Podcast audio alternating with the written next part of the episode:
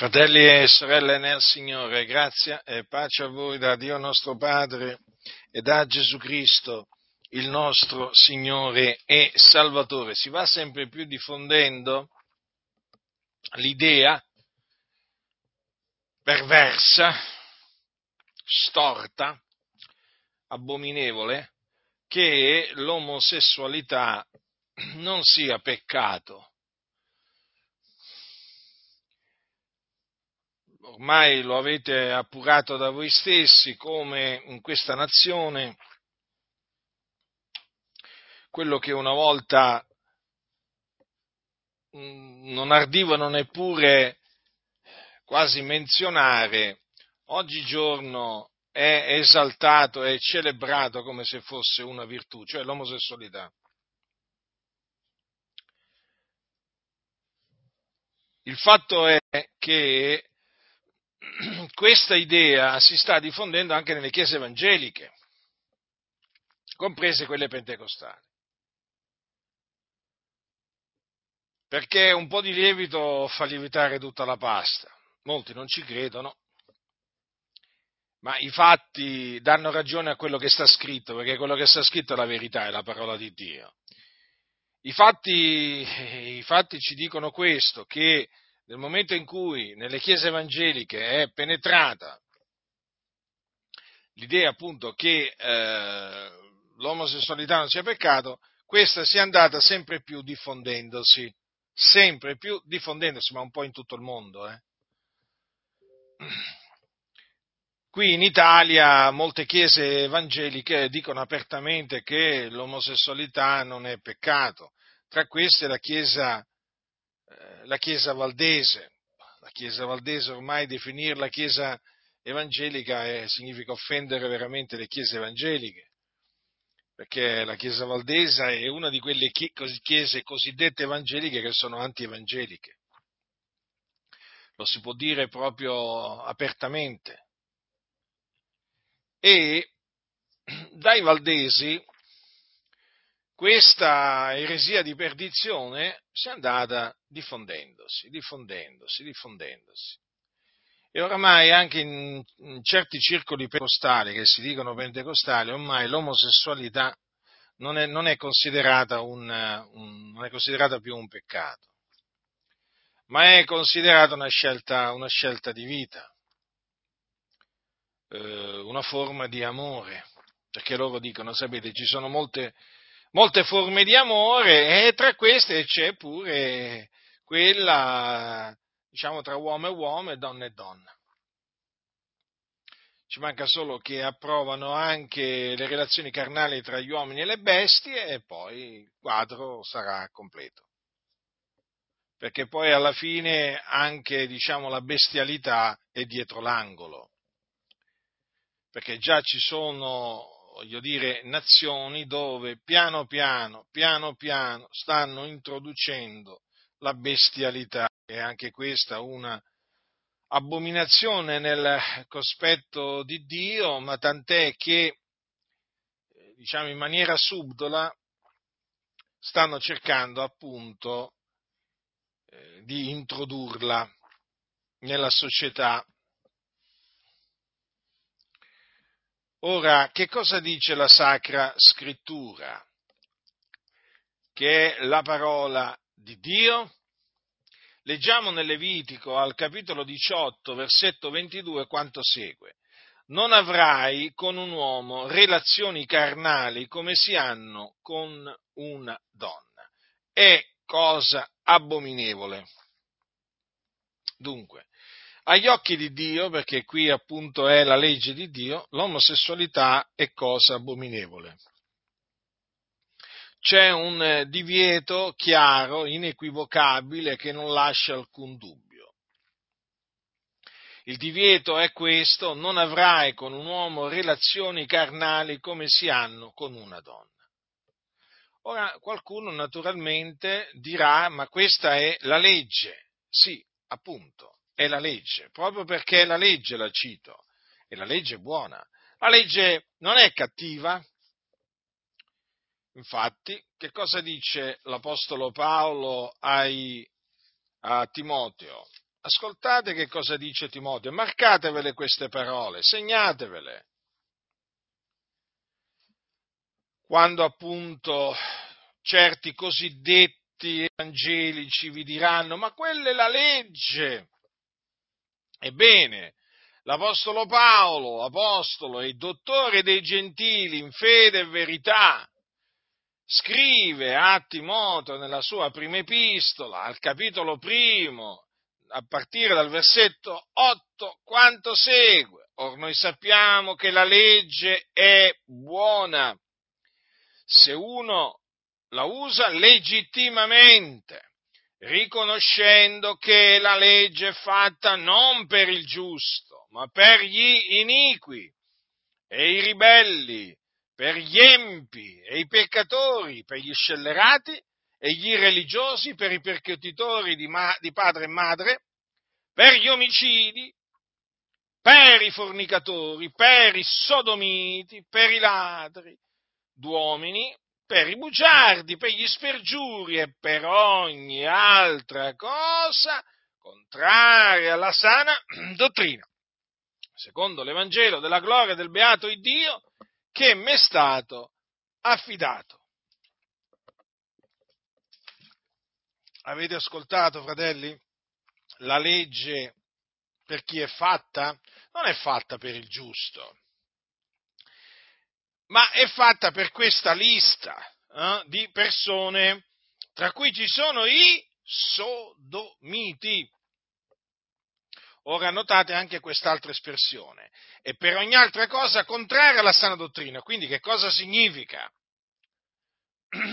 Che praticamente la sodomia è una delle cose contrarie alla sana dottrina come anche il ladrocinio d'uomini, la fornicazione, l'omicidio, eh, le percosse contro padre e madre, eh, e così via, l'irreligiosità, la menzogna.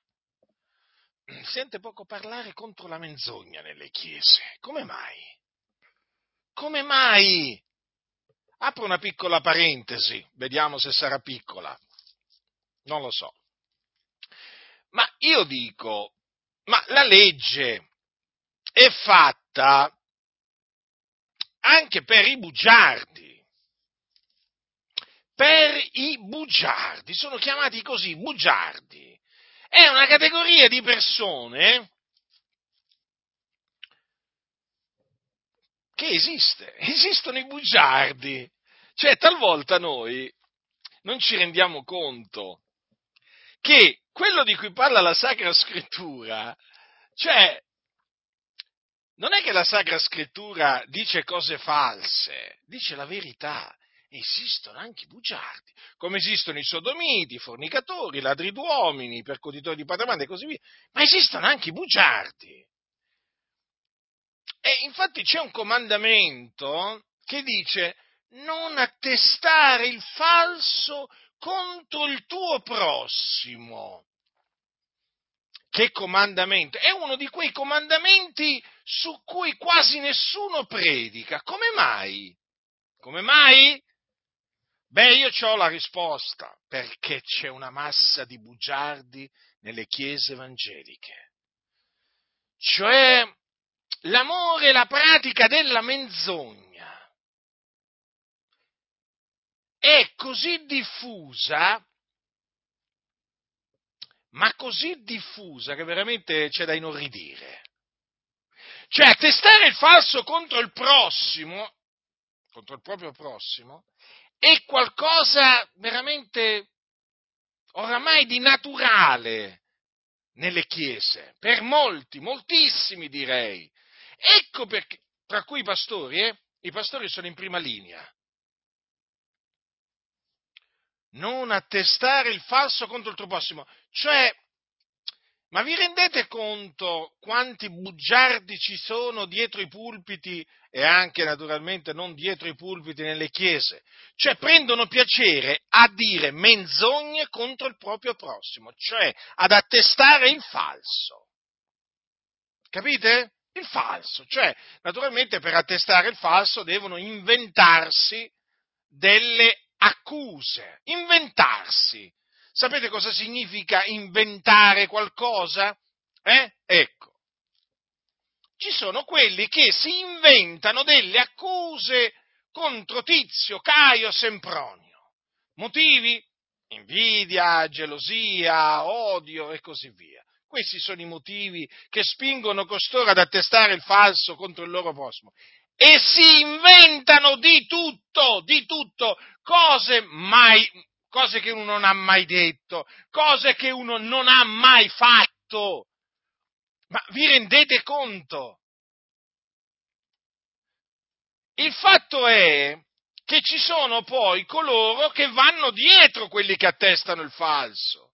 Gli danno manforte, gli danno la loro mano d'associazione e questi sono colpevoli quanto loro, quanto questi bugiardi. Perché non è che si premurano a investigare, vedere eh, come stanno le cose. Vi faccio un esempio. Quando io ricevo una segnalazione, ne ho ricevute tantissime nel corso di questi decenni su qualcuno, che per esempio mi dicono, sai, quello insegna che. Sapete che cosa faccio? Non importa questa segnalazione chi riguarda, non importa proprio. Può riguardare anche qualcuno che io ho già confutato, va bene? Io vado e faccio una ricerca controllo, ascolto, naturalmente qui stiamo parlando di cose pubbliche, e vado a verificare se quello che, la segnalazione che mi è stata data su quella persona corrisponde a verità. Capite? Perché, sapete, può accadere che uno senta la predicazione di qualcuno eh, e sente male, esce male, può capitare. E allora quando qualcuno mi dice, sai, quello lì ha detto che, io vado a verificare, perché non vorrei appunto che la persona che mi ha, mi ha fatto quella segnalazione abbia capito male o si è inventata la cosa. Quindi vado a verificare. Ci sono alcuni che, a cui non interessa proprio nulla verificare. No, no, no, non gli interessa proprio niente come stanno le cose. Accettano le menzogne, evidentemente nella loro vita sono abituati ad agire così, cosa che io non faccio nei loro confronti.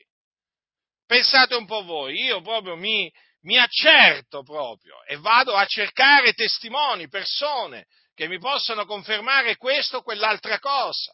Allora mi pronunzio. Però ci sono quelli appunto che prendono piacere ad ascoltare, ad accettare le falsità dei bugiardi. Ora la legge è fatta anche per i bugiardi. Vi stavo dicendo appunto che è uno di quei comandamenti contro cui, appunto, cioè, sul quale non viene, mm, non viene detto niente nelle comunità, perché vi posso assicurare, oramai ne ho la certezza, che c'è una marea di cosiddetti credenti evangelici che dicono menzogne, che mentono sapendo di mentire. Badate bene che qui non sto parlando di un errore che uno può fare mentre parla, perché mentre parliamo possiamo fare degli errori, possiamo dire delle cose inesatte involontariamente. Ma io qui sto parlando di persone che macchinano il male contro il loro prossimo eh, inventandosi delle menzogne contro quella persona. È diverso, c'è una premeditazione, c'è una volontà, una determinazione di distruggere la reputazione di qualcuno inventandosi qualcosa. Allora chi sono costoro? Queste sono progenie della menzogna.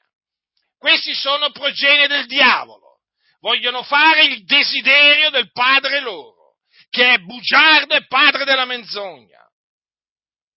Eh, ma è così, eh? Ecco perché non si avvicinano costoro, costoro, ecco perché sono a disagio con coloro che dicono la verità in ogni cosa, che amano la verità, sono a disagio. E adesso comprendo tante cose. Adesso comprendo a cos'era dovuto il disagio di alcuni nei miei confronti.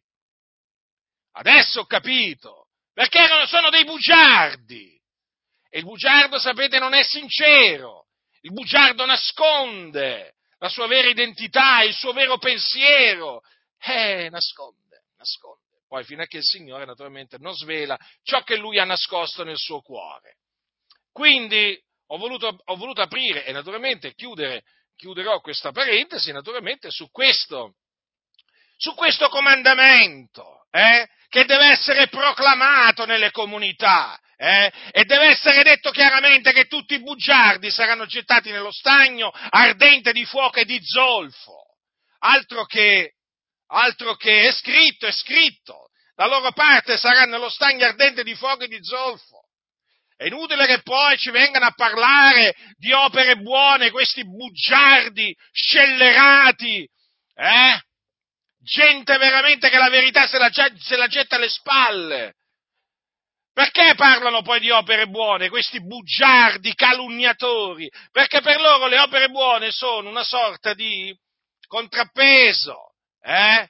Cercano di controbilanciare la loro malvagità con le opere buone a parole naturalmente, perché a loro le, le opere buone servono, eh, diciamo, a espiare, loro pensano, a espiare eh, la loro malvagità, ma quelle opere buone non gli servono proprio a niente, anzi sono in abominio a Dio, perché il sacrificio degli empi è in abominio a Dio. Ah, non lo sapevate? anche gli empi sacrificavano a Dio. Leggete, leggete il libro del profeta Geremia, leggete il libro del profeta Isaia e troverete gente veramente la cui bocca era piena di perversità, cui, le cui mani erano piene di sangue, lordate di sangue, che si recavano al tempio a cantare, a offrire profumi, sacrifici, e ancora oggi è così. Ci sono empi, malvagi, eh, che parlano di opere buone, che oh sì, con la loro vocina graziosa, ma sono dei malvagi che attendono veramente solamente di essere fatti piombare nello, nel, nell'Ades prima e poi nello stagno ardente di fuoco e di zolfo. In quel giorno, appunto, poi saranno gettati nello stagno ardente di fuoco e di zolfo. Ma comunque già quando moriranno, quando spireranno e si ritroveranno all'inferno, potranno considerare la gravità delle loro menzogne, perché questa è gente proprio che ama e pratica la menzogna. Ma proprio persone proprio che sono una specie di mitragliatrice di menzogne. È spaventoso quello che succede in mezzo alla Chiesa di Dio questi vanno svergognati, veramente svergognati pubblicamente una volta che sono, vengono accertate le loro menzogne, le loro falsità. È gente malvagia, che ha un cuore malvagio, che si predichi contro i bugiardi, con forza, determinazione, che siano presi da spavento, dal terrore di Dio perché questo meritano, di vivere una vita nel terrore e infatti non hanno pace. Comunque, Dio è giusto e renderà loro già su questa terra quello che meritano di ricevere questi bugiardi. E ricordatevi una cosa, i bugiardi vanno chiamati così, bugiardi vanno chiamati, non vanno chiamati in un'altra maniera, così vanno chiamati. Eh? Come anche i calunniatori e i diffamatori vanno chiamati proprio così. Noi li chiamiamo così, la scrittura li chiama, li, chiama, li chiama così. Dunque, chiusa parentesi. Allora, vi stavo dicendo, vi stavo dicendo appunto della legge. La legge è buona. La legge è buona e praticamente condanna la sodomia. Ora, come mai, chiama, come mai sono chiamati sodomiti? Perché viene da Sodoma, questo nome viene da Sodoma, che era una città antica, che era data anche ai vizi contro natura, oltre che alla fornicazione. Diciamo che lì eh, venivano praticati anche vizi contro natura. E i vizi contro natura noi sappiamo che vengono praticati appunto dagli omosessuali. Omosessuali naturalmente che si, eh, non importa se sono uomini o donne, comunque sia rientrano appunto nella categoria degli omosessuali. Ora, nel, nel, nell'epistola di Paolo ai santi di Roma eh, viene, condanna, viene, condannata la sodomia, viene condannata l'omosessualità, sia quella maschile che quella femminile. Infatti, con queste parole. Questa conferma che quello che dice la legge contro eh, l'omosessualità è confermato poi anche sotto la grazia. Non è che, non è che la, eh, l'omosessualità eh, veniva condannata solo sotto la legge, ma non viene condannata più sotto la grazia. No, viene condannata anche sotto la grazia. Dice l'Apostolo Paolo ai Santi di Roma, perciò il Dio li ha abbandonati a passioni infami, poiché le loro femmine hanno mutato l'uso naturale in quello che è contro natura e similmente anche i maschi, lasciando l'uso naturale della donna, si sono infiammati nella loro libidine gli uni per gli altri, commettendo uomini con uomini cose turpi e ricevendo in loro stessi la condegna mercede del proprio traviamento. Vedete, si parla di persone che sono state abbandonate da Dio a passioni infami. Notate come la, come la scrittura dice che Dio li ha abbandonati, abbandonati a passioni infami. Eh? Le loro femmine hanno mutato l'uso naturale in quello che è contro natura. Vedete dunque che anche diciamo, le donne omosessuali praticano qualcosa che va contro natura. È chiara la scrittura. Le loro femmine hanno mutato l'uso naturale in quello che è contro natura. Quindi c'è un uso naturale del proprio corpo, ma c'è anche un uso contro natura. Ecco che eh, le donne omosessuali fanno, eh, diciamo, uso del loro corpo contro natura. Dice similmente anche i maschi, lasciando l'uso naturale della donna, notate anche qui si parla di un uso naturale della donna, eh, si sono infiammati eh, nella loro libidine gli uni per gli altri, commettendo uomini con uomini cose turpi, ecco come sono chiamati appunto gli atti omosessuali, eh? cose turpi. Mm? Quindi non, non, sono cose approvate da Dio, sono cose disapprovate e condannate in abominio a Dio. E ricevendo in loro stessi la condegna mercede del proprio traviamento. Notate come sono definiti traviati, si parla di traviamento, ma si parla anche di una condegna mercede che appunto ricevono, ricevono gli omosessuali. E condegna mercede naturalmente che noi sappiamo eh, diciamo nella pratica eh, consiste in malattie malattie tremende, perché mm, gli omosessuali seminano, che cosa? Seminano per la carne. Cosa dice la Sacra Scrittura? Dice che eh, chi semina per la propria carne mieterà dalla carne corruzione. Infatti, loro poi mietono dalla carne corruzione perché seminano per la carne e eh, appunto sapete benissimo eh, le malattie che appunto hanno, hanno gli omosessuali, eh, anche, in questa, anche, in questa, generazione. Sapete anche quanti sono morti eh, di certe malattie che appunto hanno contratto eh, dandosi a questi, eh, come li chiama la scrittura, co- queste cose turpi. Hm? Quindi, come potete vedere, eh, il, il colpevole non viene lasciato impunito da Dio già sulla terra. Infatti dice la scrittura che il giusto riceve la sua retribuzione sulla terra quanto più l'empio è il peccatore. Naturalmente perché? Perché costoro vanno contro natura, cioè c'è una natura, la natura insegna, ma la natura insegna ciò che è giusto, agli occhi, eh, eh, agli occhi di Dio. E eh, la natura eh, è stata stabilita da Dio in maniera perfetta. Quindi, eh, quando appunto eh, l'uomo va contro natura, si riempie di guai, di dolori. S'attira l'ira, l'ira di Dio. Perché dovete sempre considerare appunto questo contro natura. Infatti sono chiamati quelli di Sodoma i vizi contro natura, scritto in Giuda questo. Eh? Anche oggi, sapete, si parla poco di, di queste cose contro natura. No? Quando dice così anche, eh, essendo andate dietro, parlando di Sodoma e Gomorra, dietro a vizi contro natura. Vedete? Sodoma e Gomorra andarono dietro a vizi contro natura.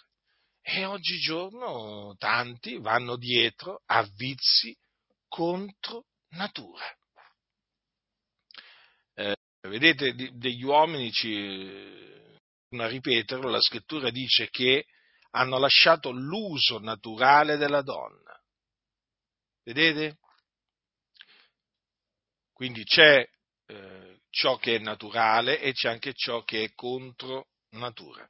Gli omosessuali, appunto, vanno dietro a vizi contro natura e per questo si attirano l'ira di Dio, come si attirarono l'ira di Dio i eh, sodomiti gli abitanti di Sodoma. Eh? Gli abitanti di Sodoma che eh, poi furono puniti, furono puniti da Dio. E questa punizione tremenda che Dio inflisse a Sodoma e Gomorra e le città circonvicine è trascritta nella Sacra Scrittura. E che cosa praticamente avvenne? Ai tempi di Abramo questo avvenne che il Signore, dopo aver salvato Lot, eh, sua moglie e le sue due figlie da Sodoma, fece piovere eh, su questa, su Sodoma e Gomorra, fuoco e zolfo. Infatti è scritto quanto segue: il sole si levava sulla terra quando Lot arrivò a Zoar allora l'Eterno fece piovere dai cieli su Sodoma e Gomorra zolfo e fuoco da parte dell'Eterno ed egli distrusse quelle città e tutta la pianura e tutti gli abitanti delle città e quanto cresceva sul suolo. Ora, noi generalmente vediamo piovere, no? L'acqua, eh? vediamo piovere acqua. Ebbene, qui c'è scritto che il Signore fece piovere dai cieli su Sodoma e Gomorra zolfo e fuoco. E eh, tramite appunto lo zolfo e il fuoco, proprio furono fatti piovere da Dio, da Dio, quelle città furono ridotte in cenere, in cenere. Avete presente la cenere? Chi ha un caminetto, no? sa bene cos'è la cenere, no? anche chi ha una stufa a legna. Eh? La cenere, ecco, voglio dire, la cenere. Ecco, Sodoma e Gomorra furono ridotte in cenere.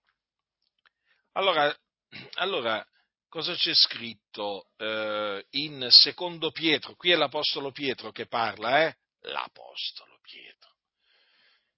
Dice Pietro, e se riducendo in cenere le città di Sodoma e Gomorra le condannò alla distruzione perché servissero d'esempio a quelli che in avvenire vivrebbero impiamente se salvò il giusto Lot che era contristato dalla lasciva condotta degli sciati, perché quel giusto che abitava fra loro per quanto vedeva e udiva si tormentava ogni giorno l'anima giusta a motivo delle loro inique opere, il Signore saprà ripì dalla tentazione e riservare gli ingiusti ad essere puniti nel giorno del giudizio e massimamente quelli che vanno dietro alla carne nelle immonde concupiscenze apprezzano l'autorità.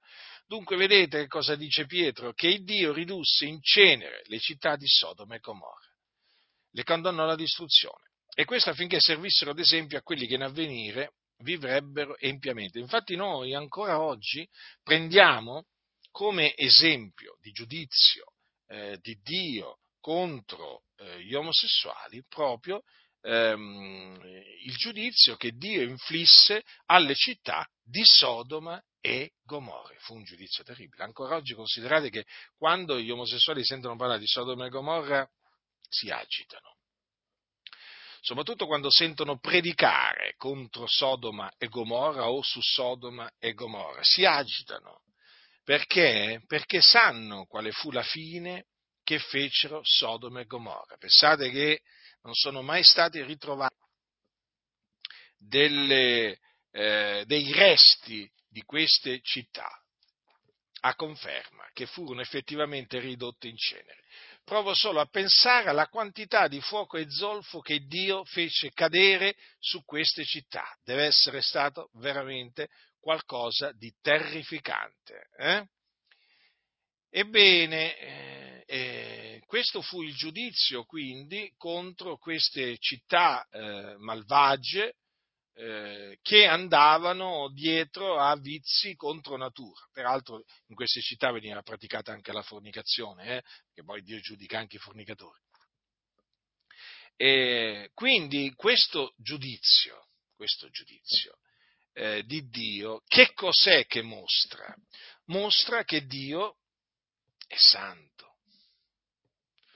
Dio non tollera l'iniquità e, e Dio è giusto, cioè Dio è un giusto giudice.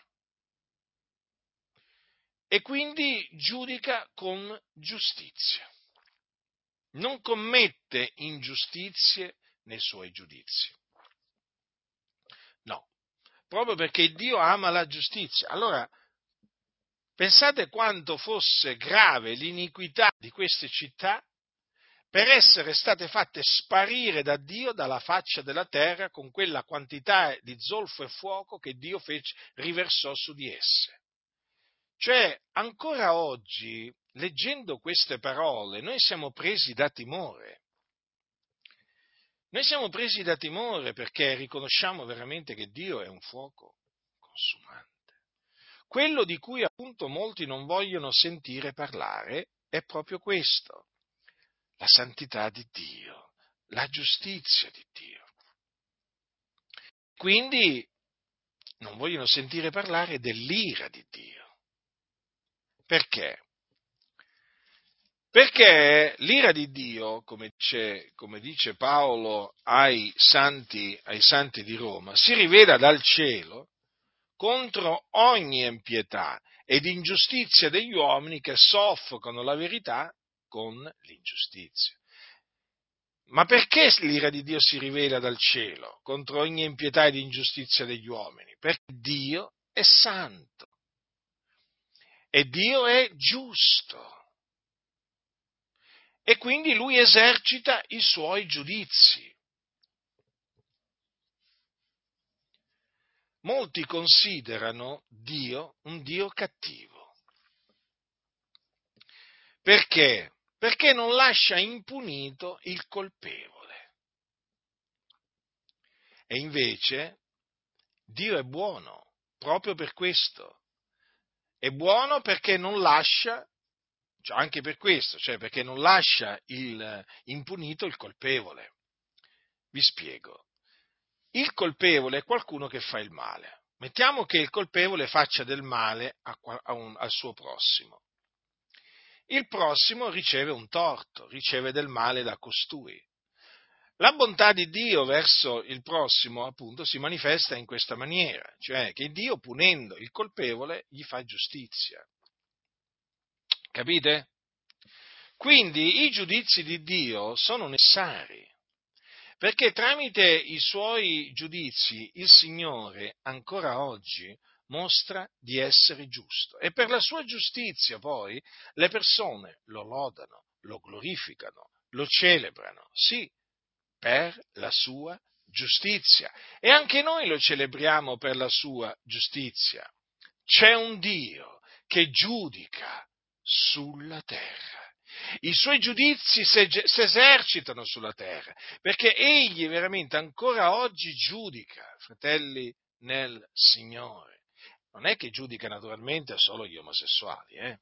giudica i bugiardi, giudica i fornicatori, gli adulteri, gli oltraggiatori, gli avari, gli idolatri, eh, gli omicidi, gli stregoni, eh, insomma, il Signore è un giusto giudice. Quindi non è che vogliamo concentrarci solamente sul peccato di omosessualità, perché i peccati, i peccati sono tanti, fratelli, fratelli nel Signore. I colpevoli sono tanti. Ci sono persone che non sono omosessuali, eh, ma sono malvagi, eh? sono omicidi, sono... e così via.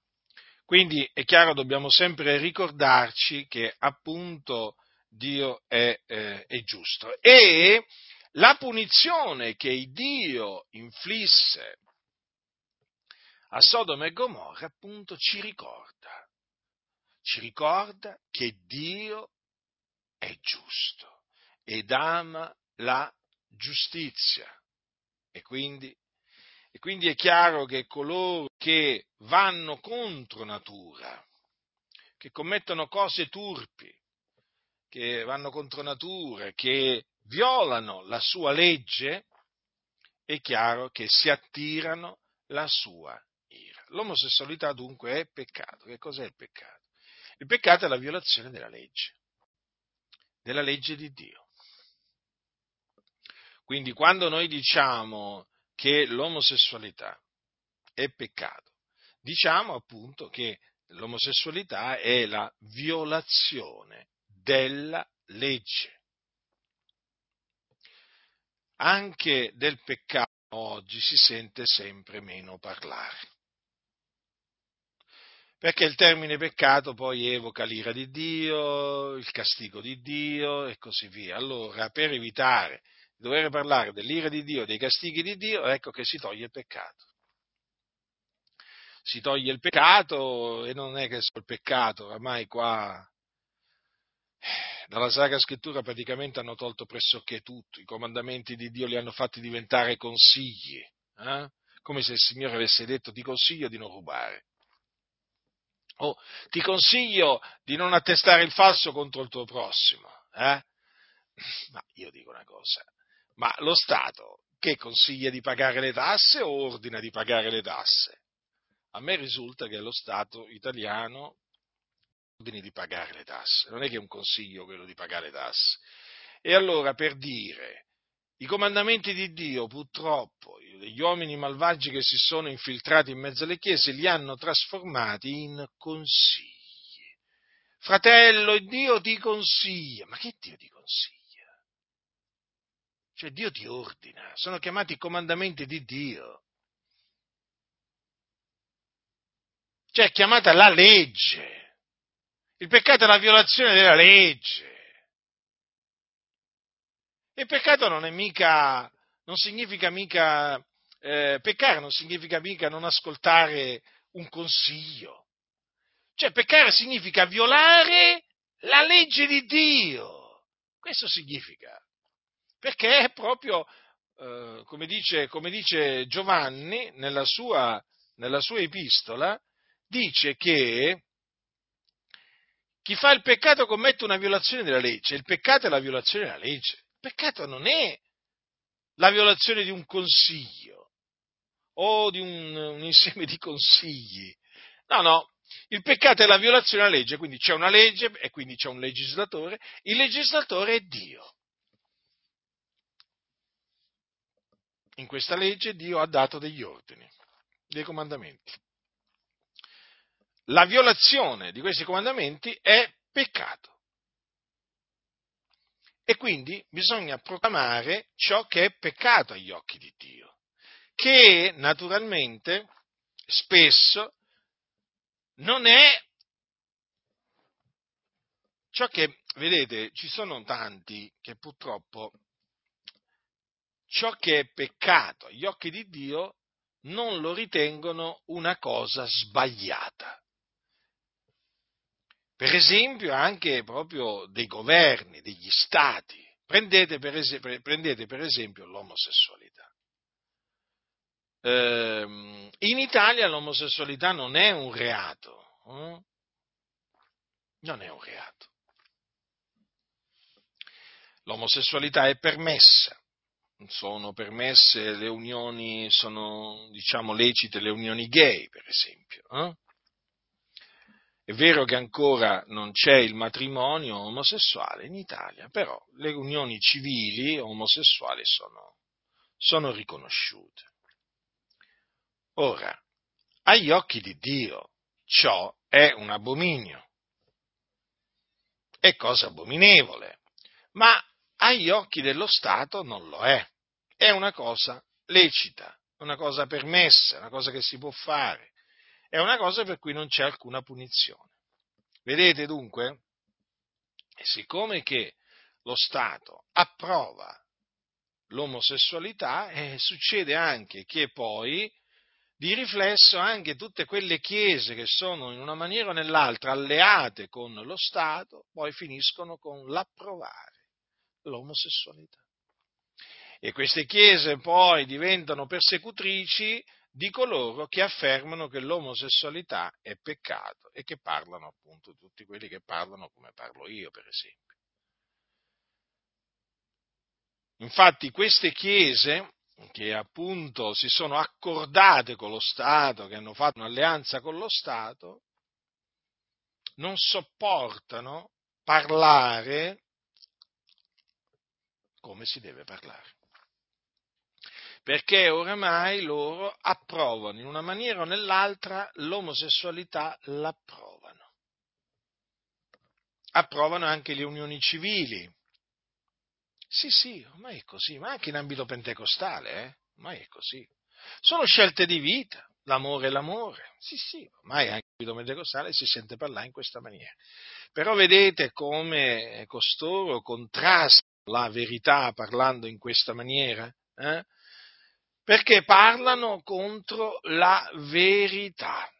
E la verità è indistruttibile. Loro possono dire tutto quello che vogliono contro la verità, la verità rimane ferma, non è che la verità viene scalfita dalle loro menzogne. Eh? Per cui noi continuiamo a ribadire la verità che è in Cristo Gesù. D'altronde contro la verità non si può fare niente. Mm? C'è un attacco sicuramente eh, diffuso contro la verità in ambito evangelico molto forte, eh, molto forte, però cioè, alla fine la verità rimane ferma, noi continuiamo a proclamare la verità eh, perché noi temiamo, temiamo il Dio, conosciamo il Dio, sappiamo che appunto il Dio non può essere beffato. Eh, l'uomo non può farsi beffe di Dio, fratelli, coloro che ci hanno provato, eh, coloro che ci hanno provato, ne hanno avuto del male. Eh? Ne hanno avuto del male. Perché, fratelli, sapete, mettersi contro Dio non è che significa mettersi contro un uomo, eh? Significa mettersi contro il creatore dei cieli, della terra, del mare e di tutto ciò che è in essi. Come può l'uomo pensare di vincere contro Dio? Eh? Come può? Solo uno stolto può pensare di poter vincere contro Dio, ma gli stolti effettivamente abbondano, quindi non ci meravigliamo appunto di, eh, di, vedere, di vedere che gli stolti agitano il pugno contro Dio pensando appunto di eh, vincere, di vincere contro, contro, Dio, ma nessuno ha mai, nessuno ha vinto contro Dio. Il Dio eh, abbassa i superbi, schiaccia i suoi nemici sotto i suoi piedi, ma Dio è tremendo, fratelli del Signore, Dio è tremendo. Quando leggiamo le sacre scritture, eh, noi di che cos'è che ci rendiamo conto? Che i nemici di Dio fanno tutti una brutta fine, tutti. Prima o poi fanno tutti una brutta fine. Quindi anche tutti coloro che si schierano contro la verità, eh, che si gonfiano il petto, che appunto hanno tante persone che li seguono appunto perché eh, parlano contro la verità, eh? sembrano chissà che cosa, ma poi Dio li distrugge. Eh? Poi Dio gli fa trovare la condegna, la condegna mercede, ciò che veramente essi meritano, il Dio gliela fa trovare. E quando Dio esercita i suoi giudizi è tremendo, è tremendo Vi stavo parlando prima appunto dei bugiardi. Eh, le chiese sono piene di persone che mentono contro la verità, pensando di farla franca. Dio dice una cosa e loro ne dicono una opposta, pensando di farla franca. Ma perché non credono in Dio? Poi arriva il giorno appunto in cui eh, naturalmente Dio riversa la sua ira su di loro e quel giorno è un, giorno, è un giorno terribile. È un giorno terribile. Quindi, per ritornare al peccato dell'omosessualità, le cose, eh, le cose sono chiare, fratelli nel Signore. Quindi state molto attenti, siate vigilanti, eh, vegliate, rimanete saldi nella verità, perché più passa il tempo e diciamo che eh, diciamo, la possibilità di incontrare evangelici che cercheranno di distogliervi eh, dalla verità, chiaramente aumenterà. Eh sì, eh sì, perché mentre all'inizio erano pochi, adesso sono un esercito questi, questi evangelici che parlano a favore dell'omosessualità o comunque che stanno in silenzio, non condannano l'omosessualità, perché poi anche, ci sono anche quelli che stanno in silenzio eh, e che con il loro silenzio approvano, approvano l'omosessualità. Sono veramente tanti. E ricordatevi una cosa, dietro la cosiddetta libertà sessuale che oramai è in voga nelle chiese c'è la massoneria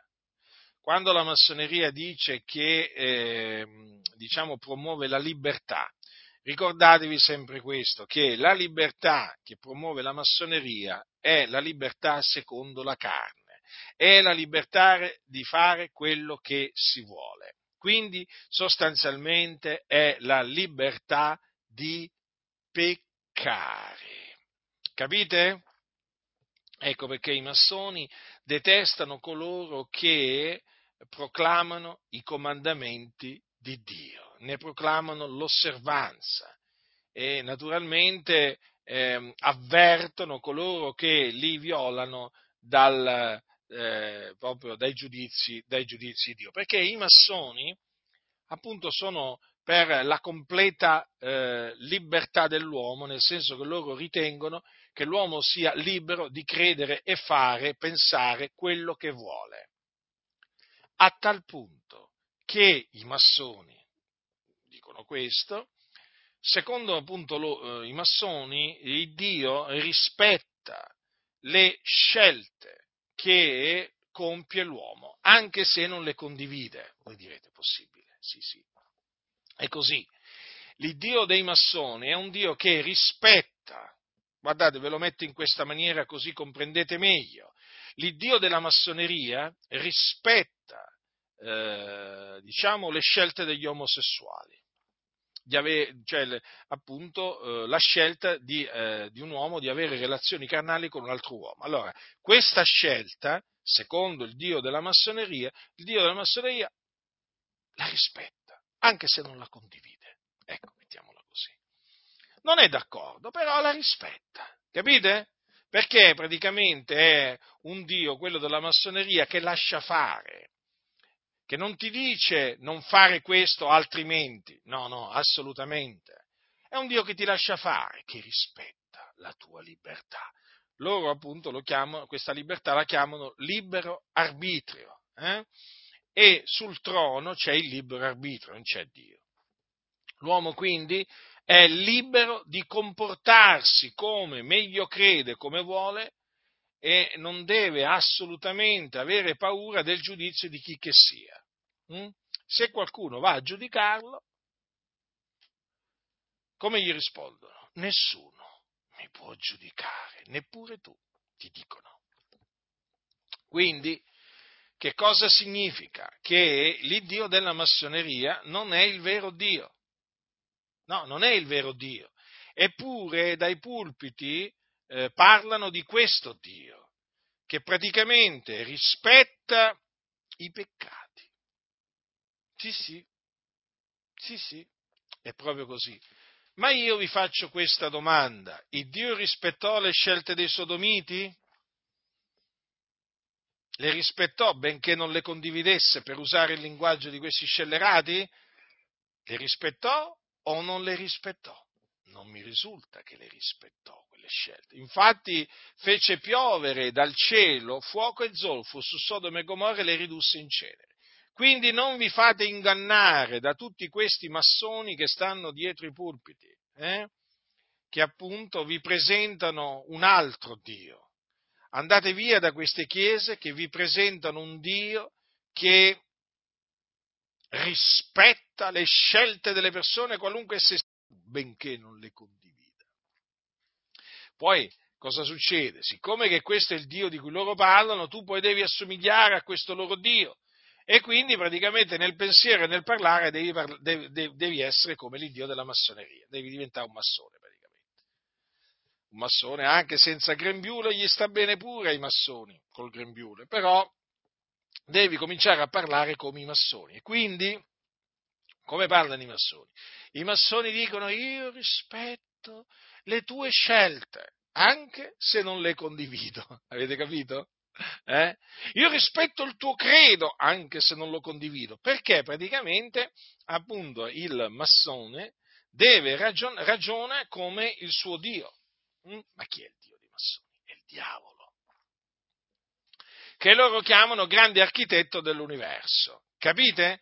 Quindi io vi esorto a non rispettare il peccato. Non rispettate la menzogna, non rispettate l'iniquità, non rispettate tutte quelle scelte che sono in abominio a Dio, condannatele, tra cui naturalmente anche naturalmente l'omo, l'omosessualità, che è una scelta. Ebbene, l'omosessualità è una scelta sbagliata, è una scelta in abominio a Dio e sappiamo bene a cosa vanno incontro gli omosessuali, perché la scrittura appunto lo dice, vanno incontro al giudizio di Dio, alla punizione di Dio. Gli omosessuali non erediteranno il regno di Dio. Lo dice, lo dice l'Apostolo Paolo quando parla ai santi di Corinto. Che cosa gli dice? Gli dice queste parole, gli dice, ascoltate, non sapete voi che gli ingiusti non erederanno il regno di Dio? Non vi illudete, né i fornicatori, né gli idolatri, né gli adulteri, né gli effeminati, né i sodomiti, né i ladri, né gli avari, né gli ubriachi, né gli oltraggiatori, né i rapaci erederanno il regno di Dio. Vedete? Tra coloro che non erederanno il regno di Dio ci sono anche i sodomiti. Dunque, quando vi dicono che anche gli omosessuali, il Signore li accoglierà in cielo perché sono sue creature che lui ama. Ricordatevi questo, eh? che gli omosessuali non entrano nel regno dei cieli. Dove vanno? Vanno all'inferno. Quando muoiono scendono nelle fiamme dell'inferno. Poi quando eh, risusciteranno nel giorno del giudizio, saranno giudicati secondo le loro opere, gettati nello stagno ardente di fuoco e di zolfo dove saranno tormentati nei secoli dei secoli. Quindi questo discorso, il Dio ti accetta così come sei, il Dio ti ama, tu sei una sua creatura, questo è il discorso che fanno gli omosessuali eh, in queste comunità massonizzate. Eh? Tutti questi discorsi sono discorsi falsi, perché poi queste persone, queste persone, di cui noi vogliamo la salvezza, intendiamoci? Noi vogliamo che gli omosessuali siano salvati, ricordatevelo. Eh? Infatti gli predichiamo il ravvedimento dell'Evangelo. Ora, queste persone che sentono parlare in questa maniera questi, diciamo, questi pastori evangelici, è chiaro che si illudono, si illudono, è come se si illudono. Poi dopo, quando moriranno, siccome che moriranno nei loro peccati, sprofonderanno all'inferno e là a cosa penseranno? Penseranno anche a quei discorsi che gli hanno fatto questi falsi ministri di Cristo, che gli avevano detto appunto Dio ti accetta così come sei, Dio ti ama, non temere chi ti giudica negativamente, capito? E tutte queste cose qua. Sarà troppo tardi, sarà troppo tardi. È per quello che appunto eh, diciamo, io ci tengo ad avvertire eh, con le mie predicazioni anche coloro che, eh, diciamo, eh, sono dati all'omosessualità, affinché non possano dire che nessuno li, ha, li aveva avvertiti. Io vi ho avvertiti e vi ho avvertiti per il vostro bene. Non potrete dire, una volta che sarete all'inferno, non è che potrete dire ma tu non ci avevi detto nulla, non ci avevi avvertito. Eh? No, no, io vi ho avvertito. Io sono molti anni che vi avverto. Quindi, e prendendomi peraltro tanti insulti e tante, tante offese a motivo di questi avvertimenti che rivolgo, che rivolgo ai peccatori, omosessuali, ladri, fornicatori, adulteri, alla fine poi sempre di peccatori si tratta. Ma io lo faccio per amore, per amore del Signore. Lo faccio perché l'amore di Cristo mi costringe ad avvertire anche gli omosessuali eh, del giudizio a cui loro vanno incontro, perché di giudizio si parla. Quindi non ascoltate, non ascoltate coloro che presentano l'omosessualità come una scelta di vita approvata da Dio eh? o tollerata da Dio nella maniera più assoluta. Non vi fate ingannare, fratelli nel Signore. Ricordatevi, Paolo diceva, nessuno vi seduca con vani ragionamenti. Ed io vi dico la stessa cosa, nessuno vi seduca con vani ragionamenti. La grazia del Signore nostro Gesù Cristo sia con tutti coloro che lo amano con purità incorrotta.